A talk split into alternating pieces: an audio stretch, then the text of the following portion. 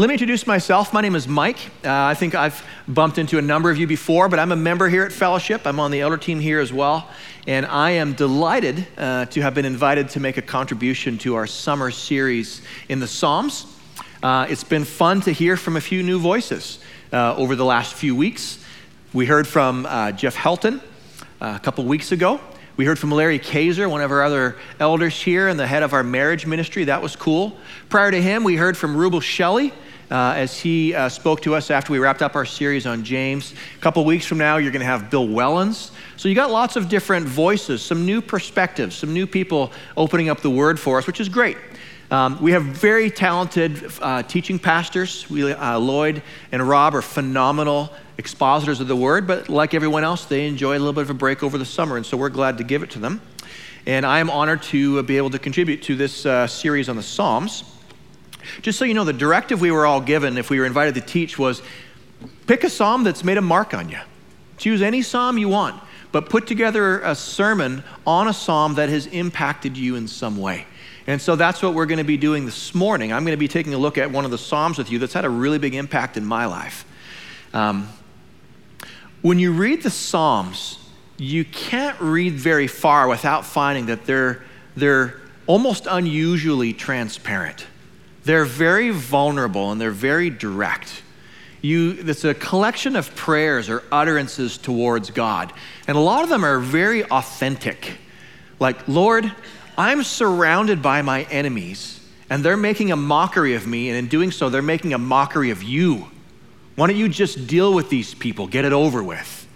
Right? People are very forthcoming in their prayers in the Psalms. And I love that transparency. Uh, it's in the spirit of that transparency that I want us to open up our Bible to Psalm 32 uh, or your device. Click, click to Psalm 32 if that's what you have in hand. Before we get there, I want to set up my own uh, sort of segue into this by being a little bit authentic with you. Um, I've had times in my life where it was uncomfortable for me to walk through the doors of a church. I became a believer when I was 21 years old. I'm 45 now. Um, but prior to my 21st birthday, I had done a lot of things that I was ashamed of, that I regretted, that I was downright embarrassed to acknowledge. And I had formed a number of habits in my pre Christian days that, quite frankly, were hard to shake off in my Christian days. Uh, some of this muscle memory was pretty firmly entrenched, if you know what I'm saying. And I had times throughout my Christian journey where to walk through the back doors of a church into the sanctuary was somewhat disquieting to my soul. I felt like I was in a place that I shouldn't be. Now, that wasn't because the people in the church were judgmental or they would make me feel unwelcome to be here. It was more a very clear sense of guilt as to what I was experiencing internally. This list of stuff that I had done in my life and these uh, journeys into sin that I was willfully choosing to go down, uh, that made it difficult for me to be in a church at times. And I felt like when I walked in here, sometimes I felt like a phony. And there's been times in my 24 years walking with Christ when I would tell you, I've gone through prolonged periods of not living well, of not walking well. And walking in the front doors of a church when you're living that way is, well, let's just say it's somewhat disquieting to the soul. And I know I'm not alone when I speak of this. We're going to open up our Bibles in just a moment to Psalm 32, and we're going to see that this is a psalm written by a guy named David. We find David a lot throughout the Psalms, he's authored many of them. And Psalm 32, that we're going to look at here in just a bit, is a psalm about guilt. It's about shame and embarrassment. And as any of you know, uh, David is very well acquainted with these emotions. Because while the Bible refers to him as a man who was after God's own heart, we also know that David committed adultery with a married woman, with Bathsheba. And their little tryst resulted in a pregnancy and a child. And when David discovered this news, he ordered the murder of her husband. So here's a man who's after God's own heart who not only commits adultery a wife who's not his, but then he orders the husband of this woman murdered. Yeah, this guy understands guilt. This guy understands embarrassment and shame. But you'll see in this psalm that he also understands the forgiveness that's available on the other side of this when you make amends with God. And he's going to communicate all of this to us through Psalm 32 this morning. Before we dive in, I want to look at one word and uh, just speak about it a little bit. It's going to show up a couple times in this psalm. It's a word we're all familiar with. We find it all throughout the Bible, but some of us don't know what it means. The word is blessed. What does the word blessed mean? God wants all of his people to be blessed. Well, I looked this up this week, and it sort of surprised me. The translation, the easiest translation for the word blessed is simply this happy. To be blessed is to be happy. And you might be thinking, wow, Mike, that's profound scholarship. That was really, that was really deep. Right? There should be some four syllable Hebrew word that means, that translates blessed. Nope. There's no need to overcomplicate this one. The translation for blessed is simply happy, to be truly happy. Now, there is one small nuance to this word, and it's this. Uh, to be blessed is not just to be truly happy, but it's to be truly happy in a way such that others envy you. They look at you and say, Man, he is so happy. He is so blessed. He communes so closely with God. I want what that person has. That's the idea of blessed. That's the, what God wants for our life, that people look upon us with such a deep and authentic happiness that people want what we've got. Now, with that in mind, let's go to verse 1 in Psalm 32. David says this He says, Blessed is the one whose transgression is forgiven, whose sins are covered. I love the word transgress. It means to tear off or to break away. Right? The Bible shows us in here, this is kind of a manual for how to live your life well. The Bible shows us all throughout this book how to live our lives. But what do we do? We break away. We tear off from this standard of conduct. Now, please note in verse 1, it doesn't say, Blessed is the man who has never broken off. Why does it not say that? Because there's no one like that except for Christ. Right? It says, Blessed is the man whose transgression has been forgiven and whose sins are covered. Verse 2 says, Blessed is the man against whom the Lord counts no iniquity, and in whose spirit there is no deceit. Deceit has the idea of being less than forthcoming, of hiding something, of not being transparent, of covering up right? So when he says, Blessed is the man in whom there is no deceit, he's saying, I'm blessing the people who have put it all out in the open, right? When you say, I don't have anything to hide, all of my sins are acknowledged, all of my sins are brought to bear, there is nothing hidden from God. On the flip side, however, we've got verse 3. David says, For when I kept silent, my bones wasted away through my groaning all day long. For day and night your hand was heavy upon me, and my strength was dried up as by the heat of summer. Selah. Well, before we get into what verse 3 means, I want to talk about Selah. Uh, similar to the word blessed, you can't find, you can't travel very far throughout the Psalms without finding this word Selah. What on earth does it mean? Well, Selah, my friends, uh, you Nashvilleites will like this. Selah is a musical term. Um, you got to remember that a lot of these psalms were actually sung originally. And Selah implies simply this Selah means take a break. The thought has been completed. And before we move on to the next point, let's just dwell on this thought for a moment. Now, I don't know about you, but I personally could do for a little more Selah in my life. I feel like I very quickly move from one thing to the next thing to the next thing to the next thing very quickly. And I don't pause and take time to reflect on what I've just heard or what I've just learned because I feel like I'm very quickly moving on to the very next thing. I feel as a culture, we're susceptible to this. Selah says, let's take a second and just dwell on what we've heard. Let's meditate on this for a moment before we move on. I like that. Now, David says, When I kept silent, my bones wasted away through my groaning. Day and night, your hand was heavy upon me. Do you remember those times in your life when you were rebelling against God? When you were willfully engaging in sin that you know was an offense to God? If you're like me, when you did those things, you kind of tended to try to hide from God when you did it and after you did it. You didn't want to confront the reality of the separation you just created between yourself and a holy God. And sort of like Adam and Eve in the garden, right? When they took the fruit and God walked through the Garden of Eden, he said, Where are you? Adam and Eve were hiding from God because they were aware of their sin. Now, the notion that we can hide from a God who knows all and sees all, it's kind of nonsensical, isn't it? But that's kind of our jerk reaction. That's kind of our gut response, is to try to hide from the authority figure in our life when we know we've done wrong. My daughters were in the third row this morning in the 8 o'clock service, and I brought up an analogy that they didn't love, but I'm going to share it with you anyways. When they were just before two years of age and they were beginning to get ready for potty training, we knew they were ready because when they would, uh, the time would come to load their diaper, they would hide behind the couch to do it. Why would they hide behind the couch? I didn't tell them, go around the couch if you're going to load your diaper. No, they had a sense of shame and embarrassment that they were going in their diaper when there's this device over there called a toilet that they now kind of know they should be using. Why were they hiding behind the couch? They were ashamed. I didn't teach that. That was hardwired into them.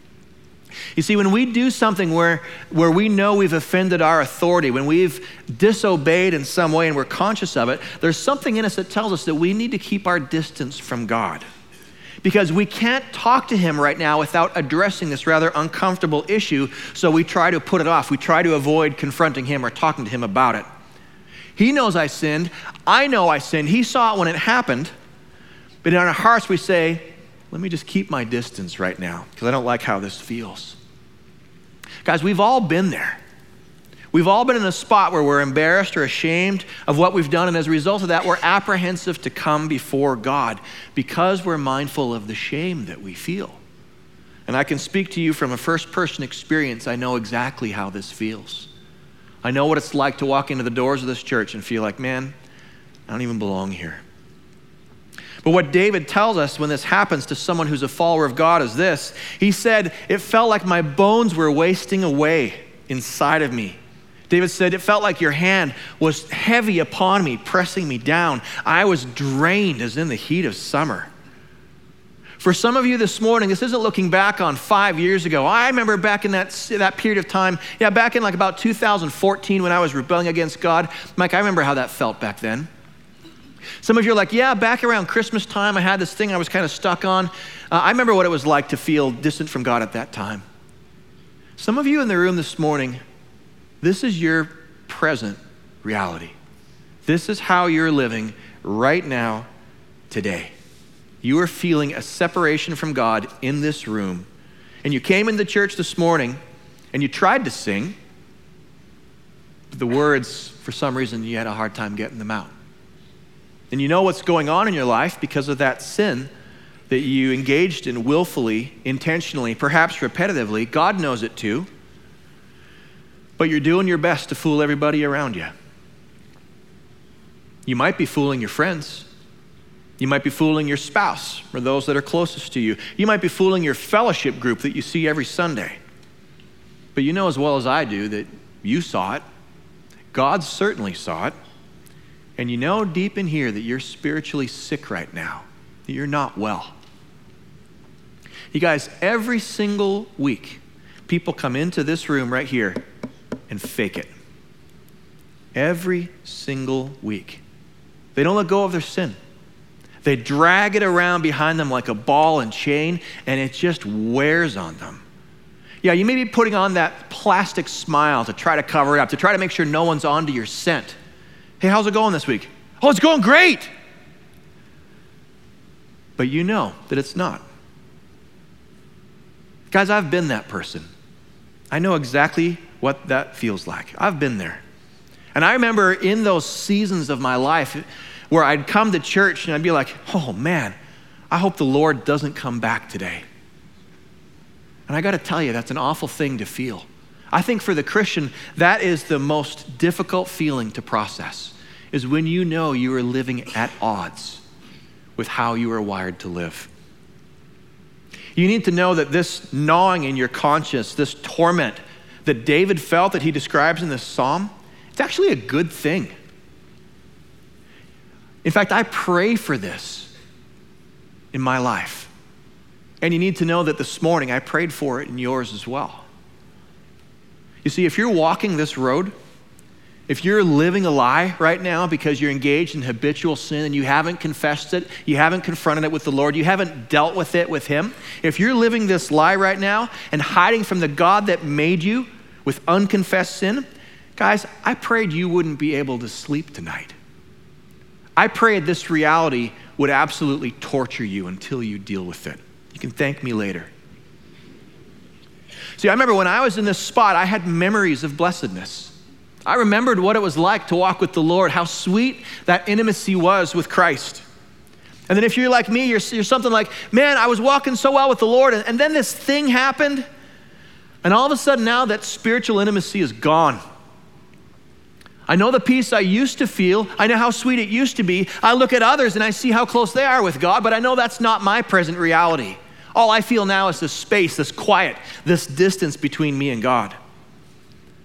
Well, guys, if you're like David in this situation, you need to pray that you'd have a Davidic moment. You see, David said, When I felt like this, when I had this unconfessed sin in my life, I felt like I was going to die. David said, I felt like my bones were disintegrating inside of me. And you need to know as a Christian, that's the Holy Spirit at work in you. You see, what you may or may not know is that when you pray the sinner's prayer to receive Christ, to invite Jesus to be your Lord and your Savior, the Holy Spirit literally comes in and He dwells within you. He literally takes up residence within your soul. And when that happens, you become kind of a slave to what's right. You have to do what is right at that time, otherwise, you feel beaten internally. We've all felt it, we've all been there. I don't think there's a worse feeling in the world for a Christian than this guilt that you carry when you know you're living in a way that's not pleasing to the Lord. This lack of peace will absolutely consume you. But then there's verse 5. David says, Then I acknowledged my sin to you and I did not cover my iniquity. I said, I will confess my transgressions to the Lord, and you forgave the iniquity of my sin. The NASB says, You forgave the guilt of my sin. Verse 5 says, I finally acknowledged it. In your prayers to the Lord, you may have been comfortable confessing this. I'm comfortable, Lord, addressing this. I'll even address this with you. But there's this part of you over here that only you know about and only He knows about. Your spouse doesn't even know this about you. Your best friend doesn't know about this, uh, doesn't know this about you. You're very comfortable confessing this, but all of us have this dark side. All of us do. And what David's saying in verse 5 is, I confessed my sin before the Lord. And note what it says in verse 5. Does it say, I confessed my sin and then God tortured me for a while? God made me pay dearly for it? Does it say that God made me do some penance, feed the orphans, clothe the widows, and then maybe, just maybe, I'll forgive you? It doesn't say that. It says, I confessed my sin and you forgave me. That was it. 1 John 1 9 says, If we confess our sins, he is faithful and just to forgive us our sins and cleanse us from all unrighteousness. David says, I confessed my sin to you, and you forgave the guilt of my sin. My friends, it was the guilt that you carried that kept you out of the throne room of grace. It is the embarrassment and the shame that comes with that transgression that keeps you out of God's presence. And when you confess it, God forgives the guilt of your sin. Now, I'm not pretending this is an easy process. I'm not pretending this is an easy thing to do. We all, as humans, have a tendency to put off that which is hard, especially when we know that we've harmed a relationship, right? Most of us, I might be overstating, many of us come from upbringings where we didn't see conflict modeled very well. We didn't see our parents or those close to us resolve conflict very well. And so when there was relational strain, I grew up in a house where I didn't see my parents deal with it. They fought for a while, they ignored each other, and they swept it under the rug. They never resolved it. Next time, the, next time the conflict came up, it was an even bigger conflict. Oh, let's just sweep that under the carpet, right? And it gets bigger and bigger and bigger, and then soon it's an explosion. Unresolved conflict is like unresolved cancer, it doesn't go away. If you're in a relationship where you've ignored relational repair with your spouse, with your kids, with a sibling, you've just ignored it, you've kind of swept it under the carpet, my question for you this morning is this How's that working for you? Probably not very well. My friends, it's the same with the Lord. And if you're a person who struggles to resolve conflict in a healthy way, I've got two tips for you, two pieces of advice I want to share with you. If you're a note taker, number one is this keep short accounts with God. Keep short accounts with God. What do I mean by that? I mean, make amends quickly right? As soon as you have transgressed, as soon as you are mindful or aware of a way that you've offended the Lord, deal with it with God quickly. Don't put it off to tomorrow, to next week, till next month, to allow that decay to erode your relationship with Christ. Deal with it as soon as it happens. Bite the bullet. And I was trying to think of an analogy to help drive this home, and I thought about this. This might feel stupid to some of you. I, uh, when I was in college, I did a bachelor's degree in physical education. I wanted to be a gym teacher when I grew up. And one of the classes I took at the University of Calgary uh, was a class on diving. And I know some of you are going, seriously? Diving? I took microbiology, and you took diving? And I'll say, yeah, sucks for you. I took diving. And in this class, uh, the instructor, one of the things he had us do in the very first week of class is he says, You've got to go off the 10 meter platform this week. And we're like, You got to be kidding me. You climb the first set of steps, and you climb the second set of steps, climb the third set of steps. By like the 12th set of steps, you're at the 10 meter platform. my first reaction was, My head should never be this close to a rafters in a room where I've got to go that quickly down to the main level. But when your head's up there, you're looking over the edge and you're going, uh uh And our instructor said there's only one way to do this for the very first time. He said it's called a running screamer. and he says, you need to just commit, run as fast as you can so you can't stop, and then just launch. And when you do, it's seconds before you hit the water, and you pray you hit somewhat vertically when you make contact. Now, there's people in my class who got up to the top of the 10 meter platform, and they're like, and then two minutes later, they're like, five minutes later, can you appreciate that the longer you're on the top without committing to going over, the harder it is to do it? Right? The longer you're staring at that water without jumping, the less likely you are to jump.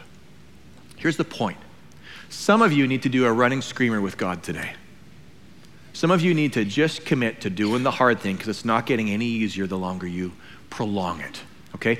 Point number one keep short accounts with God. Point number two is this when you confess to God, don't just do it quickly, my friends, do it accurately. God knows the sin you committed. You know the sin you committed. But sometimes confessing it to God in plain language can be surprisingly difficult. You see, there's a tendency in all of us to kind of dress up the parts of ourselves that we're not particularly proud of.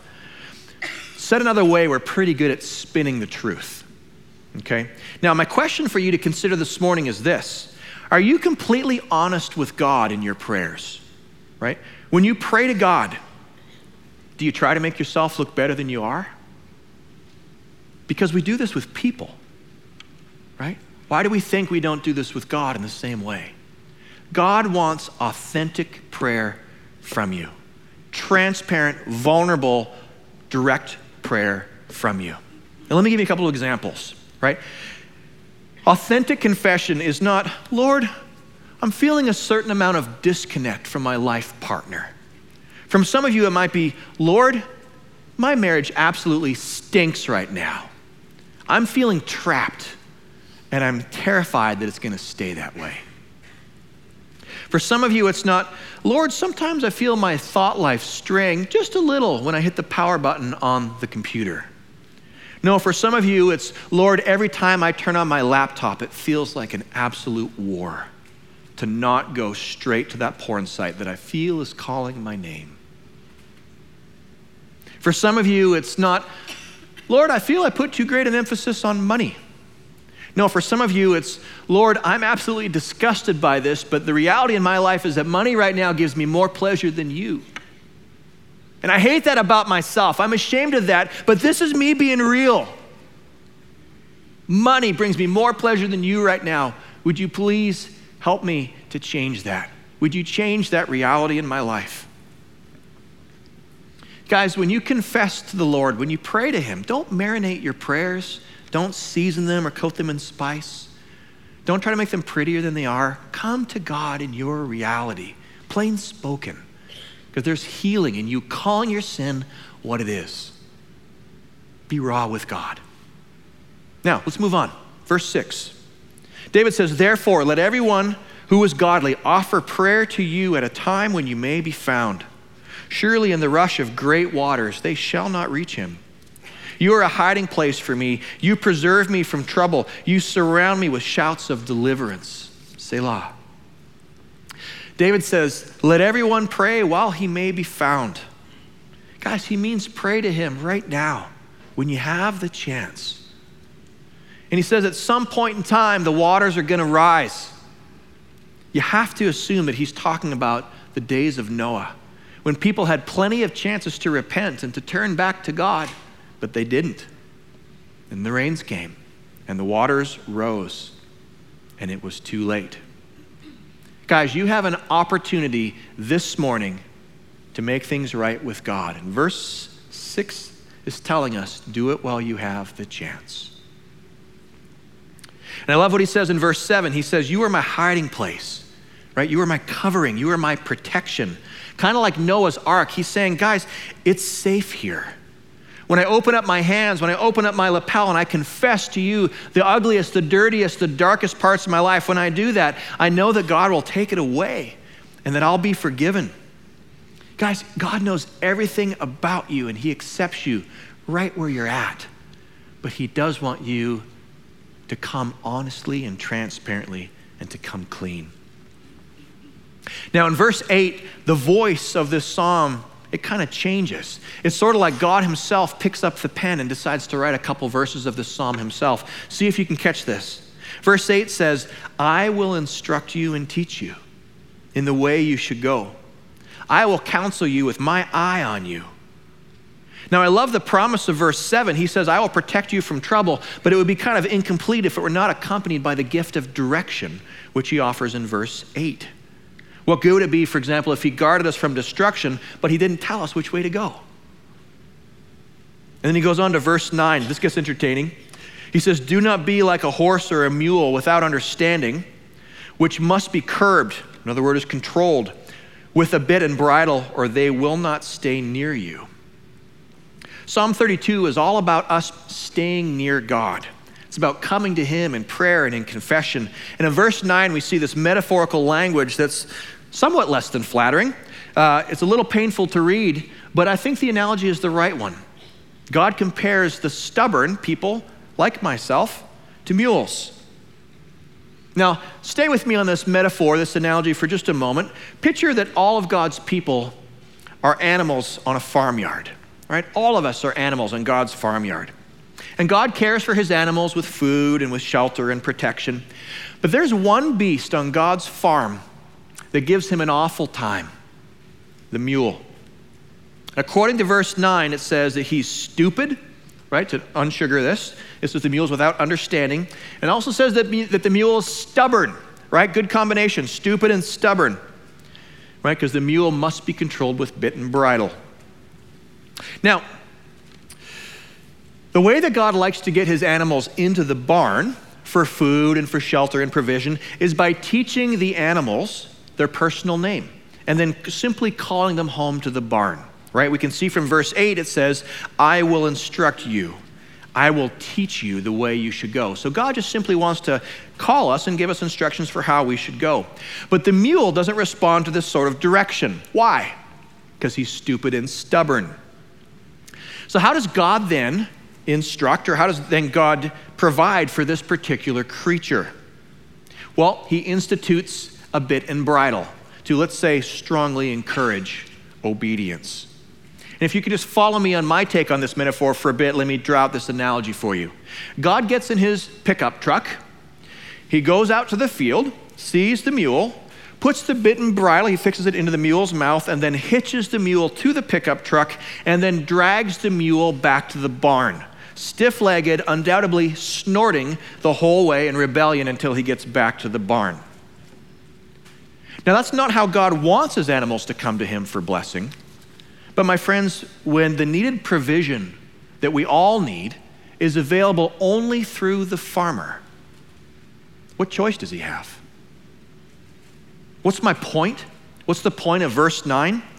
It's don't be a mule. I was going to say don't be a jackass, but I wasn't sure you could say that in church this morning. So the point is don't be a mule. Okay? Verses 3 and 4 are very clear that David is in mule state in verses 3 and 4 before he learned to pray. Look at this with me. It says, When I kept silent about my sin, it says, My body wasted away through my groaning all day long. So here's David out in the middle of the field, stubborn as can be, refusing to acknowledge his need. He's stiff legged, his heels are dug in, he's doing it his way. I don't know why David is unrepentant at this time. Maybe he's got a little big for his britches, right? After all, this guy was the king of Israel right? So maybe he's like, I'm the king of this place. I kind of write the laws in this country. I don't need to repent. Psh. Maybe he's feeling a little big for his britches. Or maybe it's just purely that he has lived and walked closely to God and he was familiar with the intimacy with God that he knew, and he was so embarrassed at what he had done with Bathsheba that he couldn't even fathom the idea of acknowledging this before God. But either way, his unconfessed sin took a very heavy toll on him. And then here comes the pickup truck in verse 4. It says, For day and night your heavy hand, your, sorry, your, your hand was heavy upon me, and my strength was dried up as in the heat of summer. Guys, when David acted like a mule, God put the bridle of suffering on him and dragged him back to the barn. Now, the way to not be a mule is to humble yourself. Is to, according to verse 4, verse 5, confess your sins to the Lord, is to acknowledge them before God and to walk back to the barn on your own. Verse 6 purely says, Pray to him while he may be found. Guys, this is the alternative to mule like behavior. And I know if you're in a state of rebellion against God and you've allowed it to become prolonged in your life, and you're feeling at odds with your Maker, or you're just feeling a sense of silence or distance between you and your Maker. It's time to do some relational repair. And again, I, I don't come in front of you as one who's totally conquered this and has absolutely figured this out. I know what it's like. I'm a fellow struggler. I've been through prolonged seasons where Lord and I have not been close, and I know what that feels like. This morning, there's a chance for you to make amends and to deal with this while the Lord may be found. Now, verse 10 says, Many are the sorrows of the wicked, but steadfast love surrounds the one who trusts in the Lord. Read that last part again. Steadfast love surrounds the one who trusts in the Lord. You may not feel steadfast love surrounding you because of how you feel right now, because of the sin you've allowed into your life and have not dealt with it, but you need to know that the steadfast love is nonetheless surrounding you. Case in point, parable of the lost son. We call him the prodigal son. When he rebelled against his father, when he acted unjustly, when he engaged in a life of debauchery and wandered away from his authority, he discovered his lowly state and he wandered back. He decided, I'm going to turn around and I'm going to go home. I'm going to make it right with dad. And the father, we read in the story, is not just holding his arms out wide for the son when he sees the son coming back, but the father rushes to him and meets him along the way. That is the love of the Father that wants to make things right with us as well. He's waiting for you to come home. Verse 11 says, Be glad in the Lord and rejoice, O righteous, and shout for joy. The NASB says, Sing to the Lord, all you who are upright in heart. Now, I'm going to invite the ushers to go ahead and uh, head back and grab the elements for communion.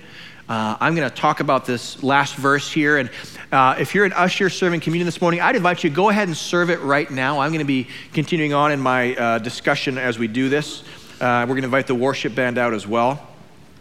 Just a personal reflection on verse 11. It says, Be glad in the Lord and rejoice, O righteous. When I was a young believer and would read a verse like that, my inclination was, Oh, yeah, he's talking about somebody else. He, he's definitely not talking about me when he says, Oh, righteous. I was very, very aware of my shortcomings and my sins. I still carried up for years and years the shame and the guilt of the things I had done in the course of my life. But you need to know that when verse 11 says, Rejoice, O righteous, that he's talking about you and he's talking about me. Because when you received Christ as your Lord and your Savior, Jesus now becomes your provision right? When you became a Christian, you were justified before a holy God. Justification is when God declares the sinner sinless and treats him as such. When God looks at you, he sees Christ. You might be thinking, wow, I sure don't feel like Christ. Yep, because you're in a continual process of becoming more like him. That's called sanctification. It's a long, drawn out process that requires your continual surrender to the Lord so that he can be at work changing you. It's a long journey and you're never fully finished. But the Lord is at work in you and He needs you to continue yielding your life, bending a knee to Him, cleansing you in ongoing fashion of your sins so that He can make you more like Christ. Now, is that worth singing about this morning? Is that worth celebrating this morning? Absolutely. And we're going to finish off our time doing exactly that. But before we get there, we're going to take the bread and the cup in our hands. And what I want us to do during this time is I want us to look at a verse in the Bible. You don't need to flip there because you've probably got some stuff in your hands. But let me, let me talk you through a verse that for me was very personal. Uh, I would almost consider this verse to be my life verse. It's very closely correlated with Psalm 32. And this verse made probably a bigger mark on my life than any other I've come across just because of my own theological misunderstanding when I became a believer. You see, when I first accepted the Lord and I would engage in sin, I felt like the Lord wanted nothing to do with me. Sure, He had forgiven the sins before I became a Christian, but now that I'm a Christian, I'm still sinning, He must want nothing to do with me because now I'm a hypocrite. And I would hide from the Lord. I would, I would intentionally hide from Him. I'd, I'd linger outside the throne room wondering if it's okay to go in because I thought God hated me. And I came across Hebrews 4:16. It says this, "Let us therefore approach the throne of grace with confidence so that we may receive mercy and find grace to help us in our time of need. Let us therefore approach the throne of grace with confidence so that we may receive mercy and find grace to help us in our time of need. The man who explained this verse to me said, Mikey, why are you not praying to the Lord? Why are you not making things right? I said, God hates me because I'm covered in sin he showed me this verse. He said, How are you supposed to approach the throne of grace? I looked at it I, I said, It says with confidence. He said, Yep. He said, when are, you, when are you supposed to approach the throne of grace? I looked at the verse and it said, In my time of need. He said, When's your time of need? He said, Is it when you're living well, when you're conscious that you're doing everything right? Or is your time of need when you're mindful that you're not? that you feel the weight of sin on your shoulders. I said, It's, it's when I, it says I'm supposed to come in my time of need. He said, Yeah. And when you get there, how are you received? What do you find when you enter the throne room? I said, It says, I will receive mercy and I will find grace to help me. He said, Exactly. And with tears in my eyes, I prayed and I said, Thank you, Lord. I didn't understand. I was hiding outside the throne room because I didn't think I could come in. He accepts you, He loves you where you're at with all your uncleanness, with all the stuff you haven't dealt with. He wants to be right with you this morning. Would you do business with the Lord this morning? Take the bread in your hand.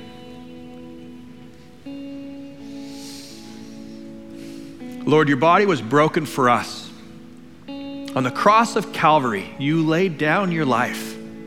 Not because you had to. Lord, you're the only one who has lived that has never transgressed that has never broken apart or fallen away. You're the only one who's lived a perfect life, and yet you chose to go to the cross on our behalf so that we could be restored to a holy God. Lord, the bread we hold in our hand is a reflection of your body broken for us. Would you take the bread? Hmm.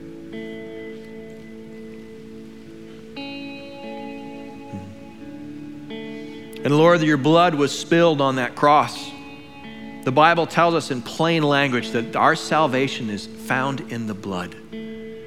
Lord, you chose this path, you chose this cross, and you bled on our behalf to do that which we could not do for ourselves. Lord, we come before you this morning not only grateful as a people, but Lord, help us to live in a way where we say thanks and we come quickly back to you to acknowledge our iniquity and our shortcoming. Would you take the cup this morning?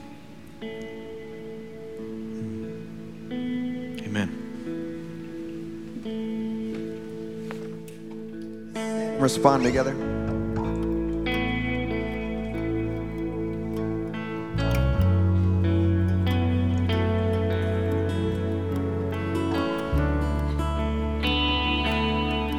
Once we were lost.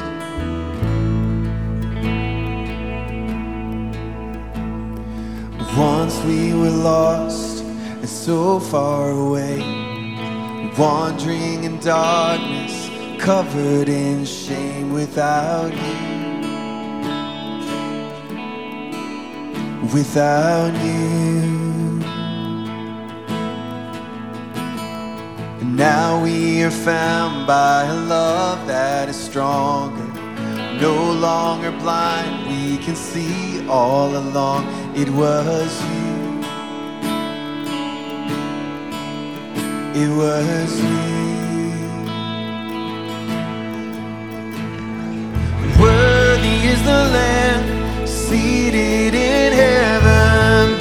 imputed for the blood. We are forgiven forever. Forgiven forever. And the victory is won. Jesus is risen. Love is overcome. We are forgiven.